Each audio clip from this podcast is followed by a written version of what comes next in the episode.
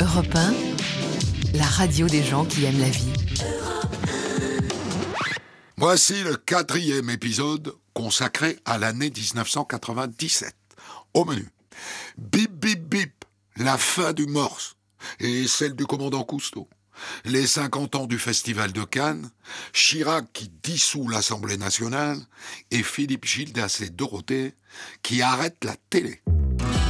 1997, on de la raconte sur Europe 1. Début 1997, les Français sont les derniers dans le monde à utiliser le morse.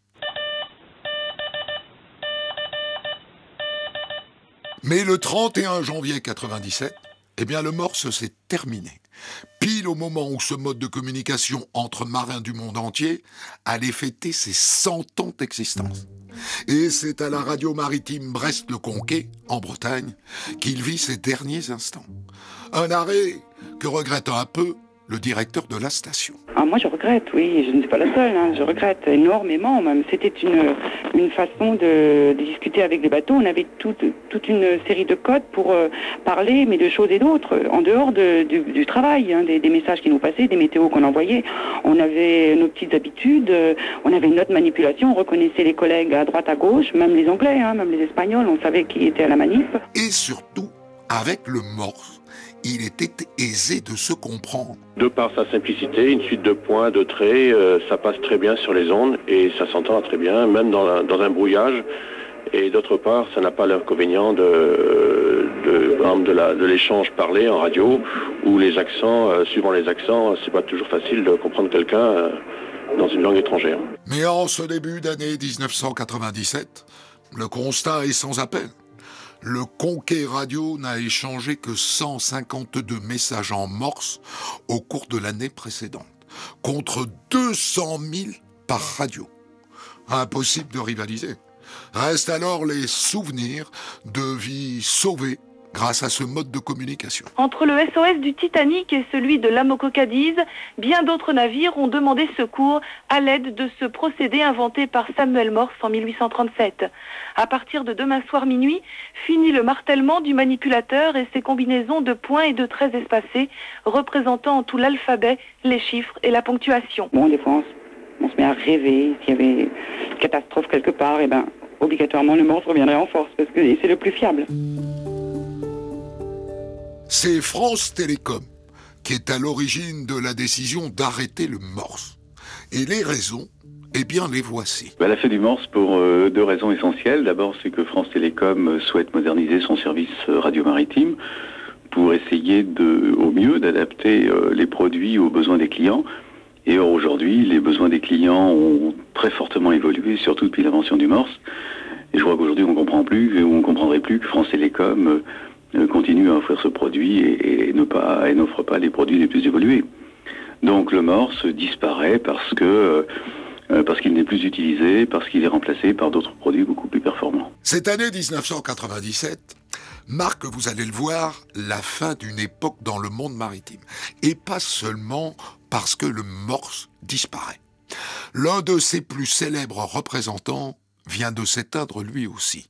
Le commandant Jacques-Yves Cousteau. Le commandant Cousteau a donc rejoint le monde du silence. C'est en ces termes que les proches de l'océanographe ont annoncé la nouvelle il y a un peu moins d'une heure. Jacques-Yves Cousteau s'est éteint ce matin à Paris. Il avait 87 ans. C'était le français le plus populaire dans le monde. Il laisse derrière lui plus de 110 films et des dizaines de livres consacrés à la mer. À l'annonce de la mort du commandant Cousteau, 87 ans, les hommages sont nombreux. Ici son fils aîné, Jean-Michel Cousteau. Premier hommage, celui du fils du commandant Cousteau, Jean-Michel. L'œuvre de mon père est un hymne à la vie. Le chagrin que j'éprouve à sa mort est apaisé par la philosophie qu'il m'a transmise dès ma plus tendre enfance et qui a guidé mes pas tout au long de mon existence. Le commandant Cousteau jouissait également d'une grande notoriété à l'international, ce qui n'était d'ailleurs pas forcément une bonne chose, comme l'explique son biographe Bernard Violet c'est vrai qu'il est quand même considéré comme le plus populaire des, Français. Bon, il avait, euh, il aimait rigoler en disant, de toute façon, moi mes films ils sont euh, plus vus que Dallas. Bon, ça c'est vrai, je l'ai constaté. Plus d'une centaine de pays voyaient les films de Cousteau. Bon, donc une notoriété extraordinaire. Bon, ce qui en a fait un personnage effectivement euh, euh, aux multiples facettes. Je veux dire, il était aussi bien habile qu'adroit, que courageux, qui était parfois humble, que parfois très orgueilleux. Mais bon, c'était avant tout un être humain. C'est vrai qu'il était quand même obsédé par son travail, qu'il était obsédé par, par ses découvertes et que, bon, ça le rendait des fois imbuvable, comme on dit, mais bon, attachant pour euh, beaucoup de gens, et qui, dont le génie, je crois, était de, de, voir chez les gens justement quel était leur talent, et puis de, leur permettre à ce talent de, s'épanouir. Et d'ailleurs, à l'annonce de sa mort, il n'y a pas que des louanges. Certains disent qu'il était dur, manipulateur, et même faussement écologiste. Mais pour l'explorateur Jean-Louis Etienne, l'heure n'est pas à la critique. Alors bien sûr, euh, on avait de temps en temps, on avait quelques biographies sur lui euh, qui n'étaient pas très, très gentilles avec lui, mais je crois que euh, il faut faire abstraction de l'homme. Je crois qu'il faut regarder l'œuvre. Euh, on n'a jamais demandé à Picasso à cette époque-là d'être aussi quelqu'un de facile, d'être attractif, d'être gentil. C'était sûrement quelqu'un qui est que la notoriété avait aussi un peu isolé. Le commandant Cousteau devait se protéger, il avait une telle stature mondiale qu'il devait se protéger. Et ça ne facilitait pas ses relations avec le grand public, avec tout le monde. Mais je crois qu'il faut être... Euh, penchons-nous sur son œuvre. Les obsèques du commandant Cousteau se déroulent à la cathédrale Notre-Dame de Paris, devant un parterre de personnalités. Et la foule des anonymes est là aussi, massée sur le parvis, malgré la pluie. C'est un adieu personnel, si vous voulez, à, à quelqu'un pour qui j'ai beaucoup d'estime. Je viens le, samedi et le dimanche régulièrement sur Paris et je suis resté le lundi euh, exprès pour venir à la cérémonie de, de Cousteau. Le commandant Cousteau, j'ai beaucoup d'admiration pour lui, pour son œuvre humanitaire. C'est notre interprète entre la mer et la terre. Et euh, c'était important pour vous de venir aujourd'hui? Ouais, c'est un moment historique. Le commandant Cousteau est ensuite inhumé au cimetière de Saint-André de Cubzac, sa ville natale, en Gironde. At first I was afraid, I was petrified.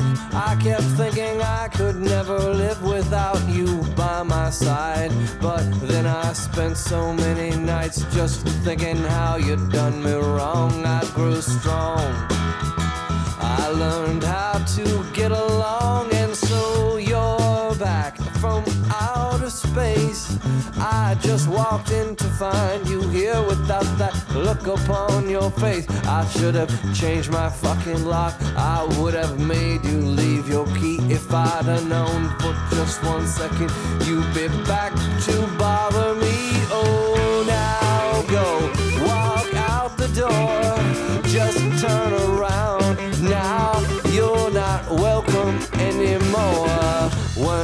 The one who tried to break me with desire? Did you think I'd crumble? Did you think I'd lay down and die? Oh, not I.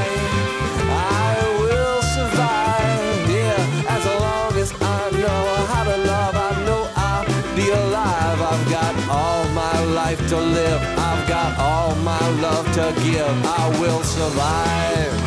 I will survive. Yeah, yeah.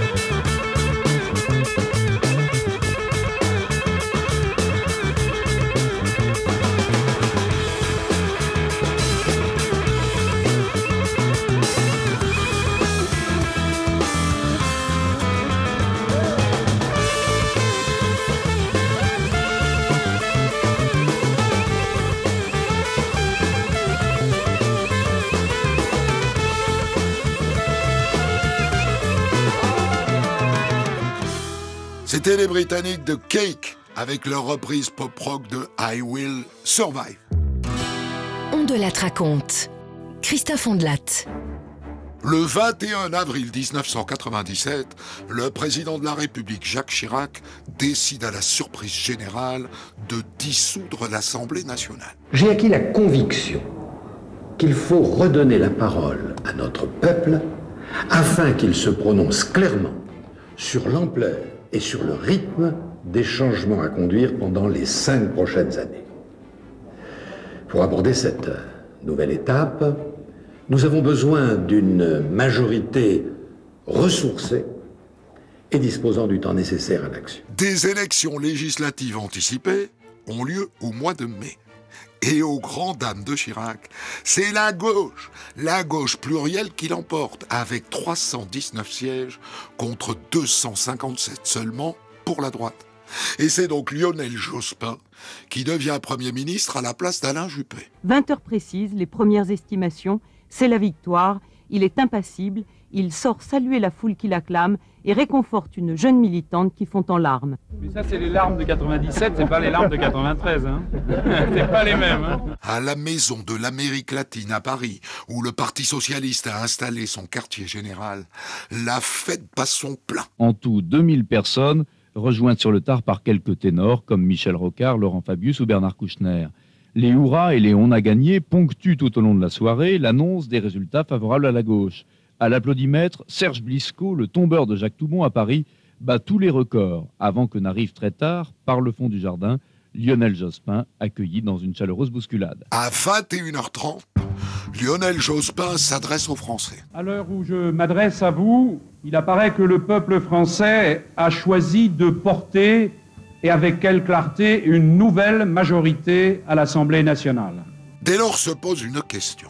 Chirac qui a dissous l'Assemblée et perdu les élections, doit-il démissionner?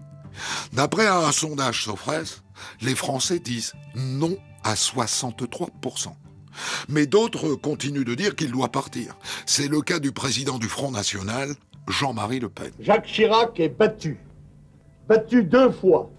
À la majorité des suffrages exprimés au premier tour, à la majorité des députés au second tour.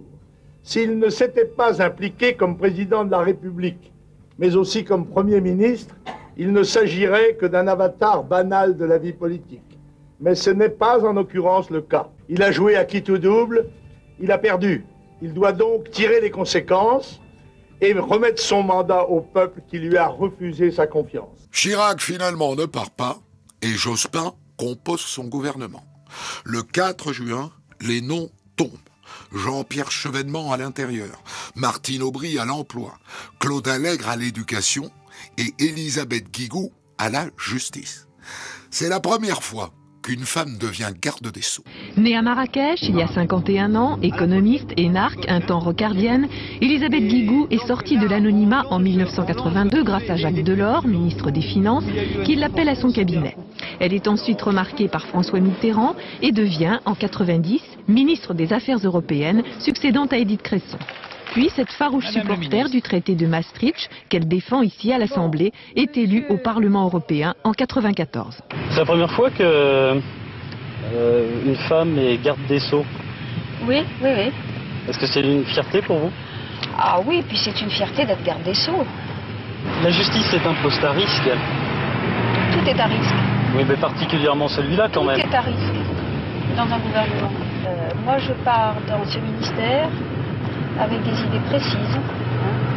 euh, celle de l'indépendance de la justice et celle d'une justice plus proche des gens. Le lendemain, Jacques Toubon, garde des Sceaux sortant, passe le témoin à Guigou, avec une petite vacherie quand même. En termes d'image, vous n'aurez aucun mal à me succéder et à me surpasser. Ce sera moins facile quant à la réalité de l'action.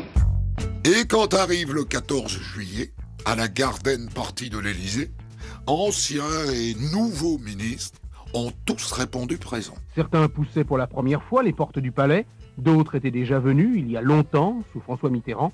Charles Pasqua, lui, était heureux. Il faut dire qu'il en a vu d'autres. Vous savez, j'ai déjà vécu des garden parties de cohabitation, sauf que le président n'était pas le même. Voilà, on était dans une situation un peu inverse. Mais je dirais que le, le climat est très convivial. Il y a des gens de sensibilités diverses, ce qui est normal. C'est le président de la République de tous les Français. Et tout le monde euh, oublie un peu les petites querelles. euh, et te recevoir, voilà. À écouter le nouveau secrétaire d'État à l'outre-mer, Jean-Jacques Kéran, tout le monde s'entend même à merveille. Oui, euh, beaucoup de monde euh, présent ici, une ambiance euh, qui me paraît détendue, euh, beaucoup de jeunes aussi. Moi j'étais venu évidemment euh, avant 1993, euh, à l'époque du président Mitterrand, et puis euh, ici je crois que c'est la rencontre de la nation tout entière. Je pense que les traditions sont respectées. Vous voulez dire que c'est un peu à l'image de la cohabitation, cette Garden Party? J'ai le sentiment que c'est à l'image d'une France qui euh, se respecte euh, réciproquement, euh, et puis de, gens qui viennent évoquer différents problèmes qu'ils connaissent, mais sans agressivité. La cohabitation Chirac-Jospin durera cinq ans.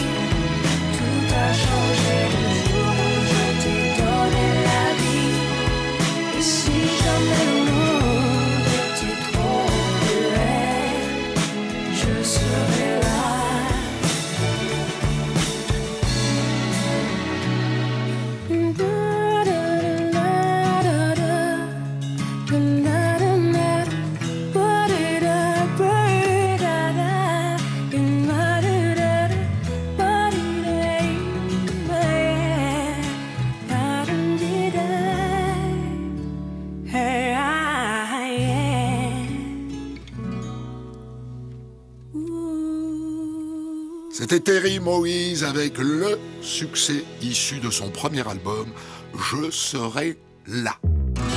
On de la raconte, Christophe Ondelatte. En 1997, le Festival de Cannes fête ses 50 ans. Et c'est Jeanne Moreau qui est chargée du discours d'ouverture. Et maintenant, pour déclarer ouverte la cinquantième soirée du Festival de Cannes, j'appelle la délicieuse, la bellissima, celle que nous aimons à double titre, Chiara Mastroianni, accompagnée de la star, du héros, du cinquième élément de Luc Besson, Bruce Willis.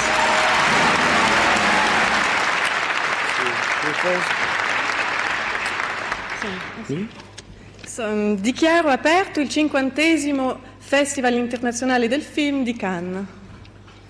Je déclare ouvert le 50e Festival international du film de Cannes.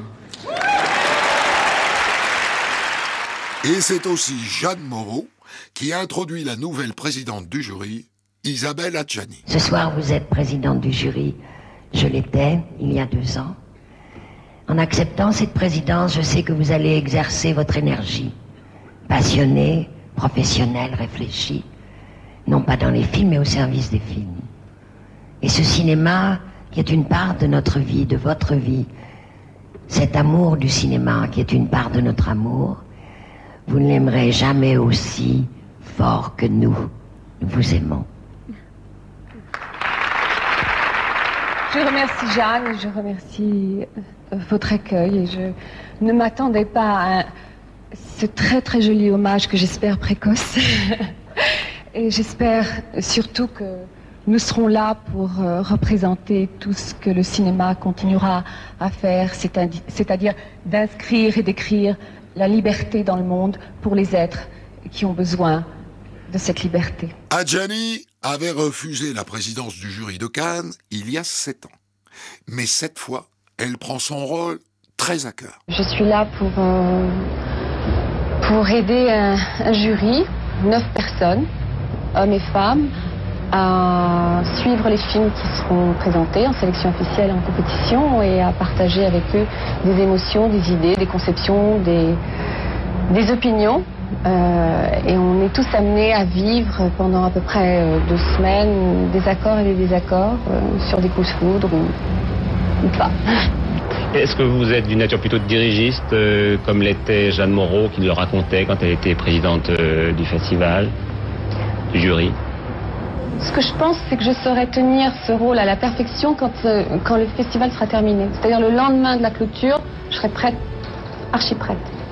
Son rôle de présidente, Adjani l'a peut-être pris trop à cœur. C'est ce que disent les membres du jury. Durant tout le festival, c'est elle qui a décidé de l'emploi du temps de tous. Heureusement, ça n'a duré que dix jours. Bonsoir, good evening. Et voilà, c'est la fin. Ce soir est le dernier soir du 50e anniversaire du Festival international de Cannes. Mais vous le savez, tout doit finir pour mieux recommencer. Est-ce parce qu'il s'agit du 50e anniversaire? En tout cas, cette année-là, ça n'est pas un, mais deux films qui se voient décerner la prestigieuse Palme d'Or. Il y a d'abord L'Anguille, un film japonais. Et le deuxième, s'il vous plaît. Le second, Le goût de la cerise, réalisé par Abbas Kiarostami.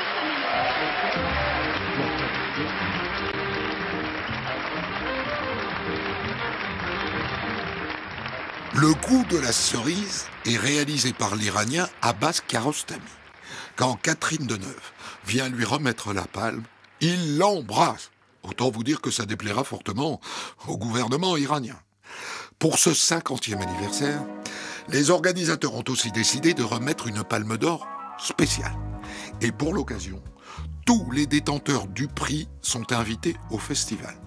Il s'agit d'honorer le réalisateur suédois Ingmar Bergman. 30 les plus grands réalisateurs, puisqu'ils ont eu la Palme d'Or, étaient en rang comme ça, en smoking, humble, euh, silencieux, avec une Jeanne Moreau en paillettes, habillée pour- comme pour un film de Fellini. Elle était en, en, en maître- en Monsieur Loyal, elle avait une redingote euh, et un pantalon dément. Il paraît que ça pesait 16 kilos, mais elle a peur de rien. et, et puis là, quand ils ont, quand euh, c'est euh, notre ami Jane Campion, avait- Campion, qui était la seule femme primée, qui a annoncé la Palme des Palmes donc à Ingmar Bergman.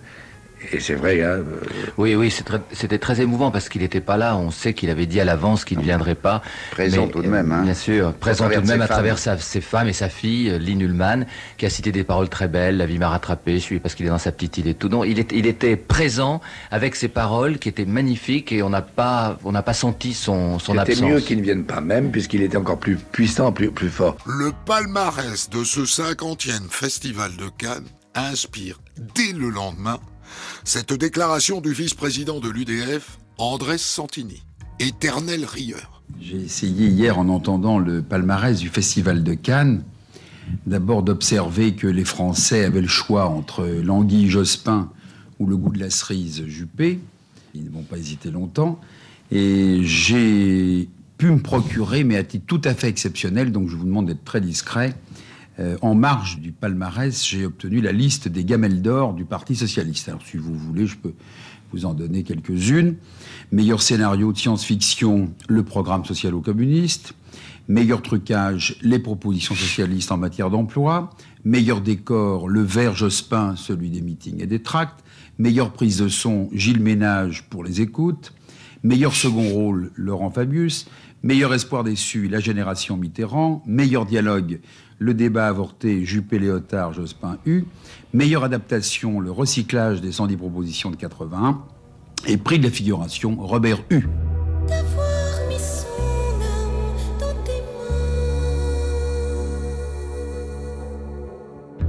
tu comme un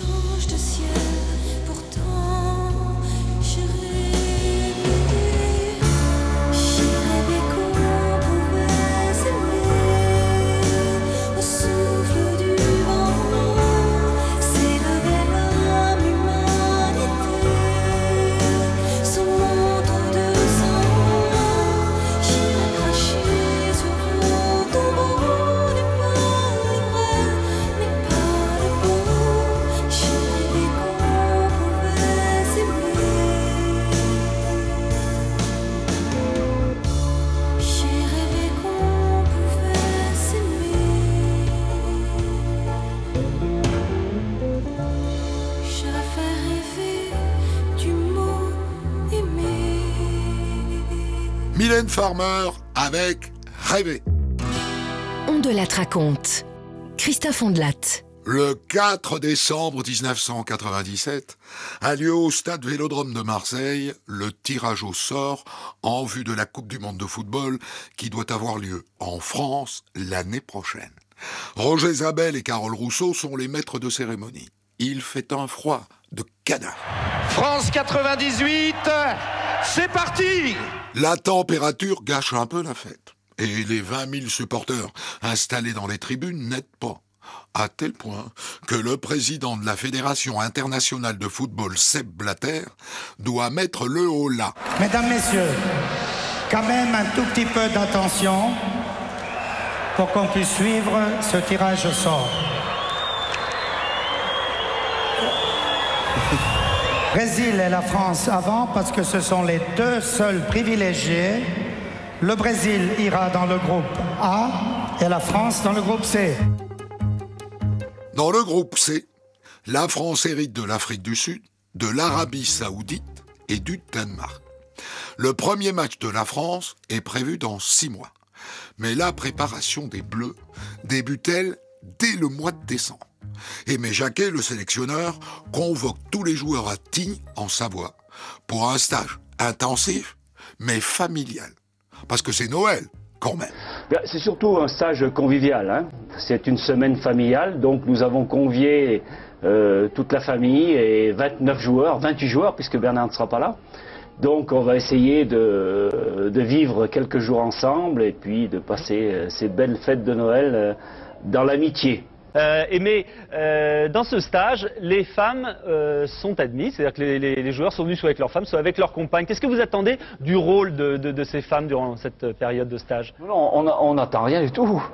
on les a invitées, on va les mettre sur les pistes, elles vont se décontracter. Elles ont vécu déjà une demi-saison extrêmement dure, avec des maris qui sont jamais à la maison, qui, qui ont des exigences sportives énormes. Donc euh, on va bien les, les entourer, on va les mettre sur les pistes, on va, elles vont se détendre pour aborder, vous savez, la, la deuxième période, parce que euh, tous ces joueurs ont besoin de soutien. Et pour satisfaire tout ce petit monde, la Fédération française de football a mis les bouchées doubles. De la bisque de langoustine pour commencer, une assiette de saumon fumé ou un croustillant de pétoncle au safran, suivi d'un carré d'agneau rôti ou d'un mets à base de lotte, et pour terminer, le traditionnel plateau de fromage et un grand buffet de bûches de Noël. Le tout, bien sûr, arrosé de champagne. Les joueurs de l'équipe de France ont fêté Noël ensemble et en famille, oubliant l'espace de quelques heures le respect de la diététique du sportif de haut niveau. Joueurs et dirigeants tricolores étaient bien sûr loin de la pression qui va les envahir petit à petit avant le début de la Coupe du Monde le 10 juin prochain. Aimé Jacquet tenait beaucoup à ce rassemblement familial, décontracté, où les joueurs ont la possibilité de se découvrir en dehors de l'univers du football. Après le repas, tout ce petit monde, 107 personnes au total, a pu profiter d'un orchestre jusqu'à minuit. Ensuite, chacun avait quartier libre jusqu'à ce matin 10h30, jusqu'au rendez-vous ski de fond quotidien, où les joueurs, beaucoup plus à l'aise balle au pied que sur des planches, rivalisent pour le palmarès de la plus belle chute. Mais un événement vient malheureusement perturber la douce harmonie. Des contrôleurs du ministère de la Jeunesse et des Sports débarquent sans cri égard à Six joueurs de l'équipe ont dû se soumettre à un test antidopage. Reynald Pedros, Florian Maurice, Bruno Ngotti, Franck Gava, Fabien Barthès et Lionel Charbonnier, tous tirés au sort. Après les récents contrôles positifs dans le monde du football, Marie-Georges Buffet avait prévenu qu'elle serait impitoyable contre le dopage. Même si Aimé Jacquet était plus ou moins prévenu, il est furieux de cette intrusion. Je trouve très déplacé.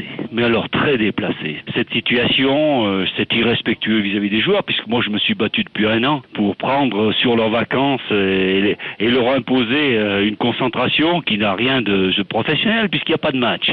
Alors il y a 365 jours dans l'année. Les joueurs professionnels sont disponibles, entraînement tous les jours et on trouve moyen, en France, qui est un pays quand même un peu évolué, de faire un contrôle antidoping. J'espère que le public français en prendra connaissance et, j'espère bien qu'il manifestera vis-à-vis des gens qui prennent certaines décisions que vraiment, vraiment, que c'est inacceptable. Je suis vraiment déçu. Enfin, très très déçu. On se bagarre pour faire des choses et on s'aperçoit que, bon, on est, on est devenu des petits, tout petits. Je suis tout à fait pour, mais quand même, quand même, soyons un petit peu euh, humains, euh, un petit peu familial. Vous savez ce que c'est la traite des confiseurs Bien sûr. Eh bien alors, alors, pas- soyons un peu plus humains. Alors, alors. Don't cry for me, Argentina. The truth is, I never left you. All through my wild days, my mad existence, I kept my promise. Don't keep your distance. Have I said too much? There's nothing more I can think of to say to you.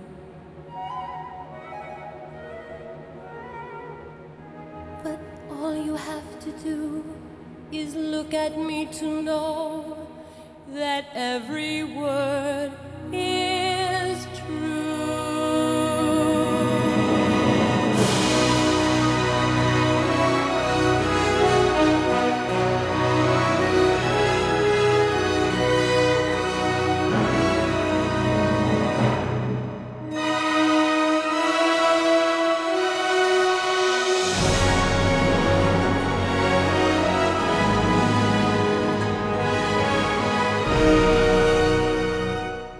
C'était Madonna avec Don't Cry for Me Argentina.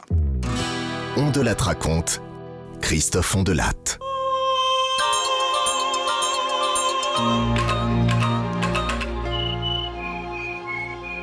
En 1997, nul par ailleurs cartonne sur Canal Plus depuis 10 ans, avec à sa tête le présentateur Philippe Gildas et aussi Baffy, Antoine Decaune ou José Garcia. Excuse me, you talking to him?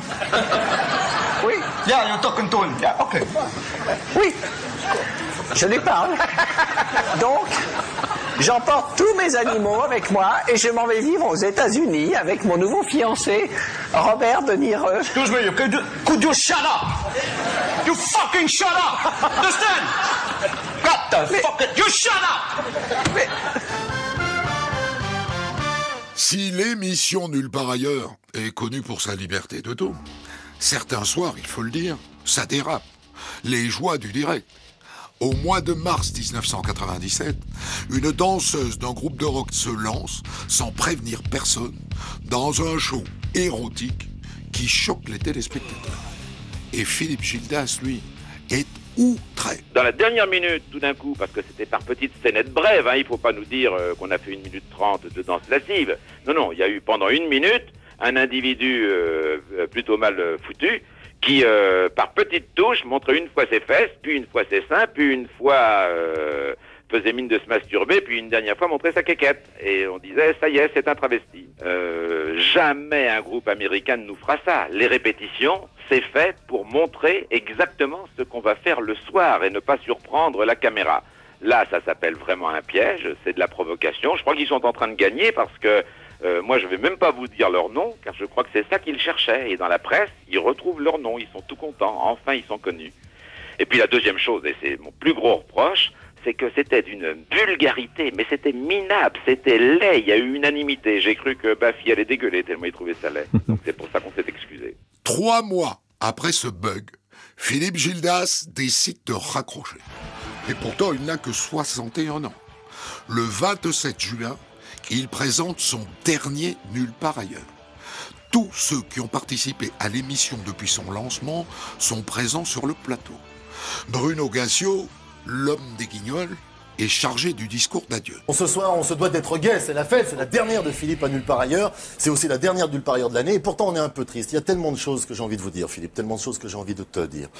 Mais c'est personnel devant ces gens, euh, la télé, tout ça, c'est un peu impudique. Tu pars, mais bon, c'est triste, mais comment dire ce que je ressens? Comment dire, comment dire que j'ai encore envie de toi, envie de ta peau, envie de sentir tes cheveux bleus crissés entre mes dents, encore une fois. En ce moment, je n'ai qu'une envie, vraiment, c'est me blottir une dernière fois sous ton aisselle. Et, et profiter encore une fois de cette haleine complexe, dosage unique de cigares froids et de varech frais. Je- Très ému, Gildas se contente ensuite de faire court. Je voudrais dire merci rapidement à tous les invisibles, hein, que ce soit ceux des guignols, bien sûr, euh, ceux du plateau, ceux des régies, puis euh, tous ceux de la production là-haut au troisième, avec qui on a travaillé pendant dix ans. 10 ans. Eh bien, c'est aussi la durée d'un autre programme phare de la télé française, le Club Dorothée.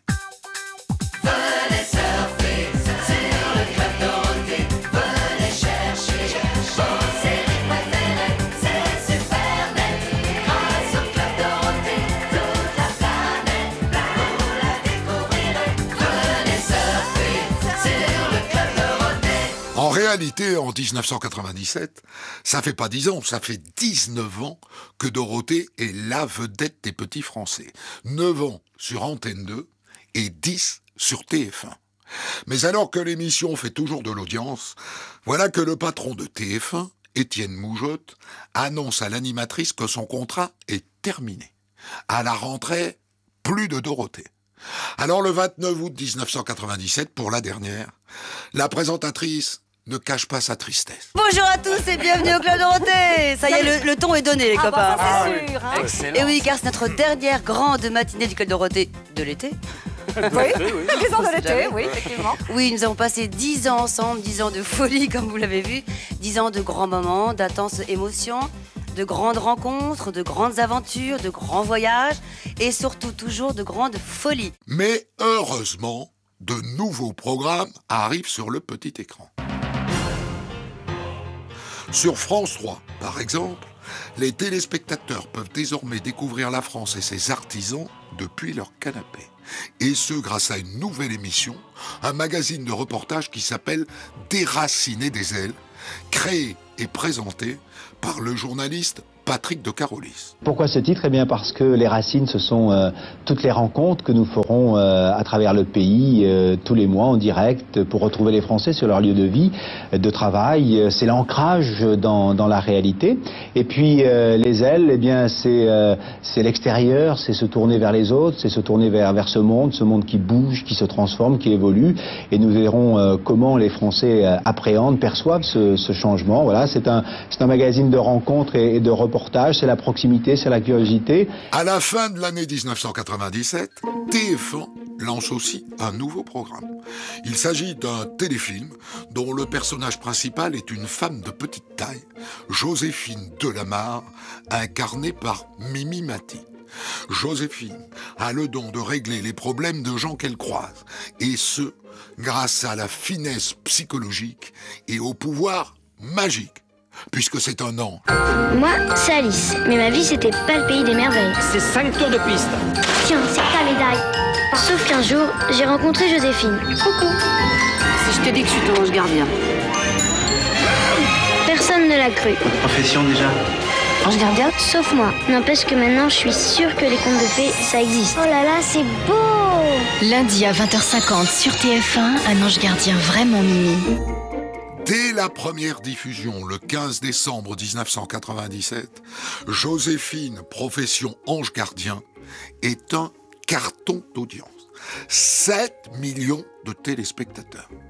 Pour TF1, c'est certain, ce téléfilm doit devenir une série. Les épisodes s'enchaînent alors chaque semaine. Et 20 ans plus tard, Joséphine alias Mimi Mati continuera de voler au secours des Français en difficulté. J'attendais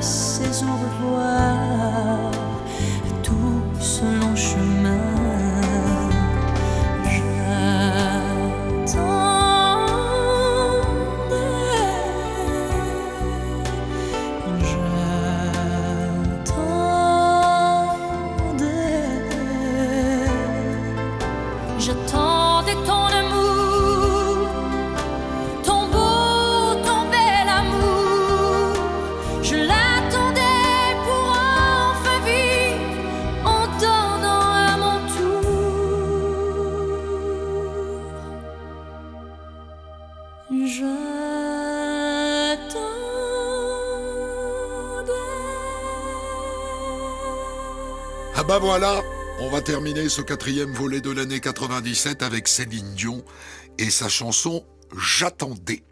La suite de notre exploration de l'année 1997 dans le cinquième épisode. Retrouvez On de la raconte tous les jours sur Europe 1 et quand vous voulez sur europe1.fr, l'appli Europe 1, vos réseaux sociaux et vos plateformes d'écoute.